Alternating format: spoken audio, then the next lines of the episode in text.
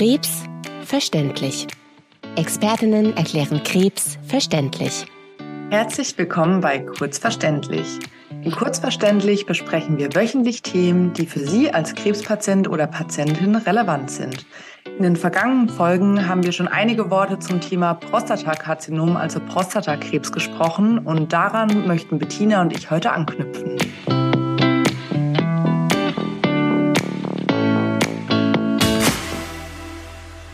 Hallo Bettina. Hallo Nele. Ja, schön gesprochen. Wir befinden uns in den Prostata-Wochen. Ja, das kann man ähm, so sagen. Aber wir hatten ja auch versprochen, dass wir die Krankheiten äh, nach und nach alle so Schritt für Schritt durchgehen.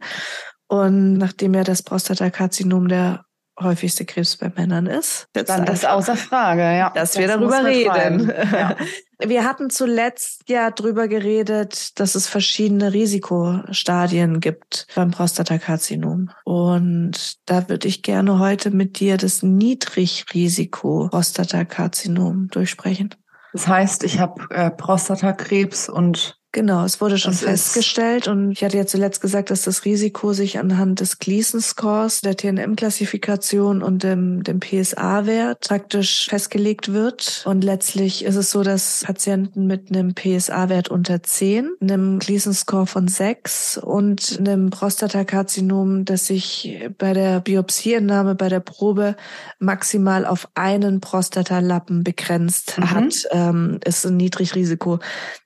Ja, also ja. es, äh, Prostata hat zwei Lappen, zwei Hälften. Und wenn es nur auf eine Hälfte begrenzt ist, dann gehört es zu den Niedrigrisikoerkrankungen. Ja, was was mache ich dann, wenn ich äh, wenn ich so ein so jemand bin? Ich bin äh, ja natürlich schockiert wahrscheinlich, mhm. ähm, wenn man die Diagnose bekommt. Niedrigrisiko für mich heißt aber eine eigentlich sehr sehr gute Prognose, ein niedriges Risiko, dass da sich Metastasen bilden auf die auf die Jahre und vor allem ist es eher eine Krankheit, die langsam voranschreitet.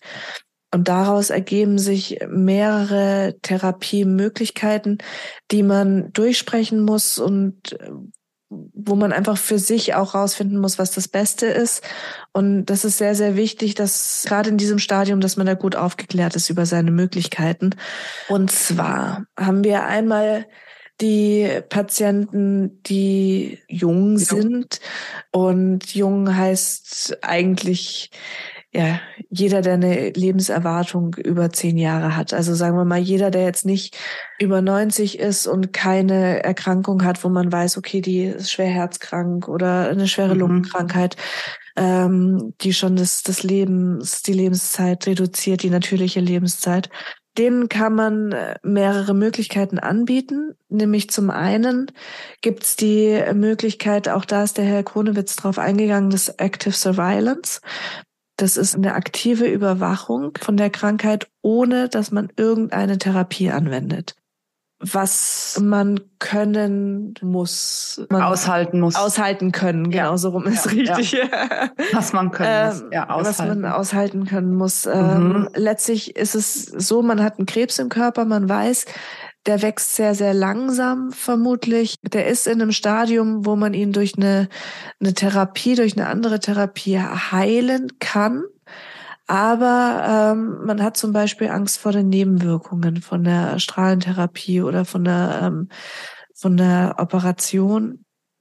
Und da kann man sich in diesem Stadium dafür entscheiden, wirklich diese Krankheit engmaschig kontrollieren zu lassen, alle drei Monate, den, den PSA-Wert, MRT-Bildgebung. Da macht man auch äh, nach einer kurzen Zeit nochmal eine zweite Kontrolle mit einer Biopsie entweder nach drei oder nach sechs Monaten schaut man nochmal nach, inwieweit ist es immer noch in diesem Niedrigrisikostadium drinnen.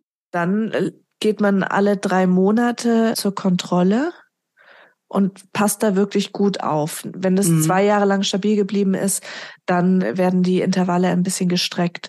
Wenn mhm. sich eins, eine Sache ändert, wenn jetzt der PSA-Wert ansteigt oder bei der Tastuntersuchung mehr zu tasten ist, wenn im, im MRT man sieht, dass das äh, an Größe zunimmt, die Krankheit, dann spricht man weiter und äh, bespricht diese kurativen Therapieoptionen, Bestrahlung oder Operation. Also dass man die Prostata komplett rausoperiert oder dass man die Prostata bestrahlt. Welche Symptome könnten denn jetzt auftreten, wenn ich jetzt sage, okay, es wird alle drei Monate kontrolliert, aber nach anderthalb Monaten fühlt sich irgendwas komisch an?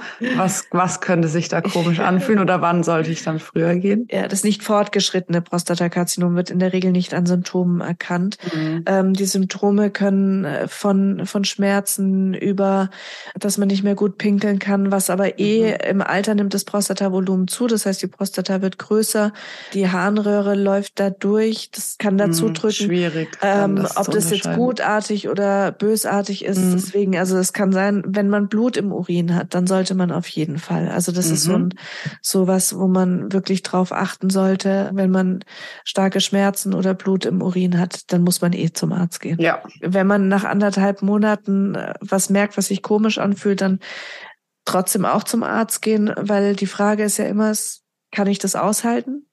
Ja. Oder nicht? Ja. Und wenn ja. ich dann, wenn mein Kopfkino so ist, dass, dass ich wirklich diese drei Monate, die ja schon relativ kurz sind, nicht durchhalte, mhm.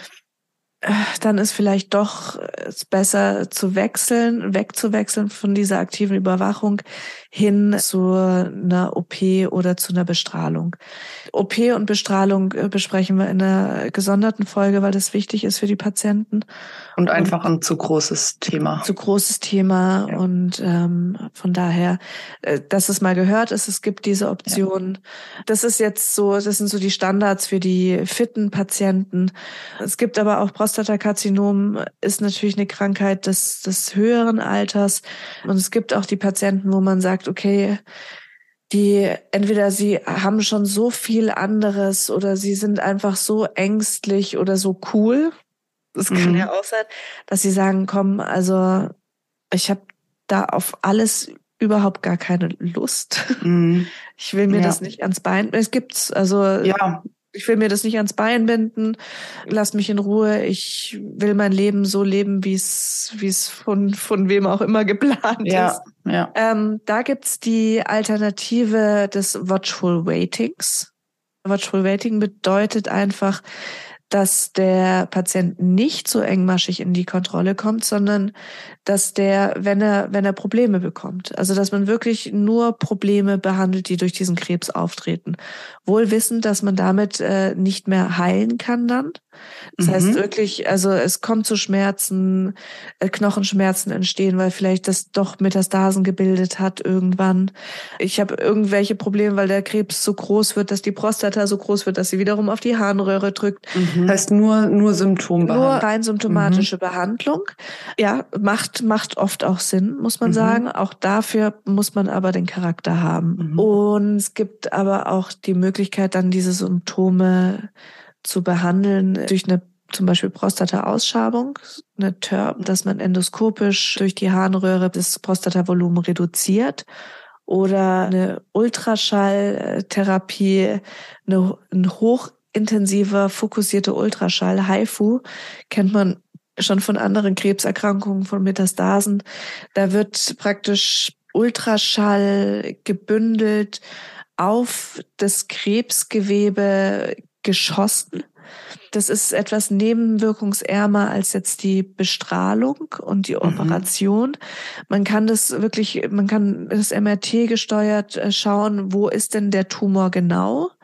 Und da dann draufgehen und dann verbrennt man praktisch das Tumorgewebe. Mhm. Das ist auch das Gute, dass das häufiger angewandt werden kann. Das heißt, wenn, wenn das dann irgendwann wieder wächst, dann kann man das wieder machen. Ist jetzt von der von der Heilungsrate nicht so gut wie die OP und die die Bestrahlung ist aber auch eine äh, ne, ne, ne gute Methode, ähm, die die man wissen muss.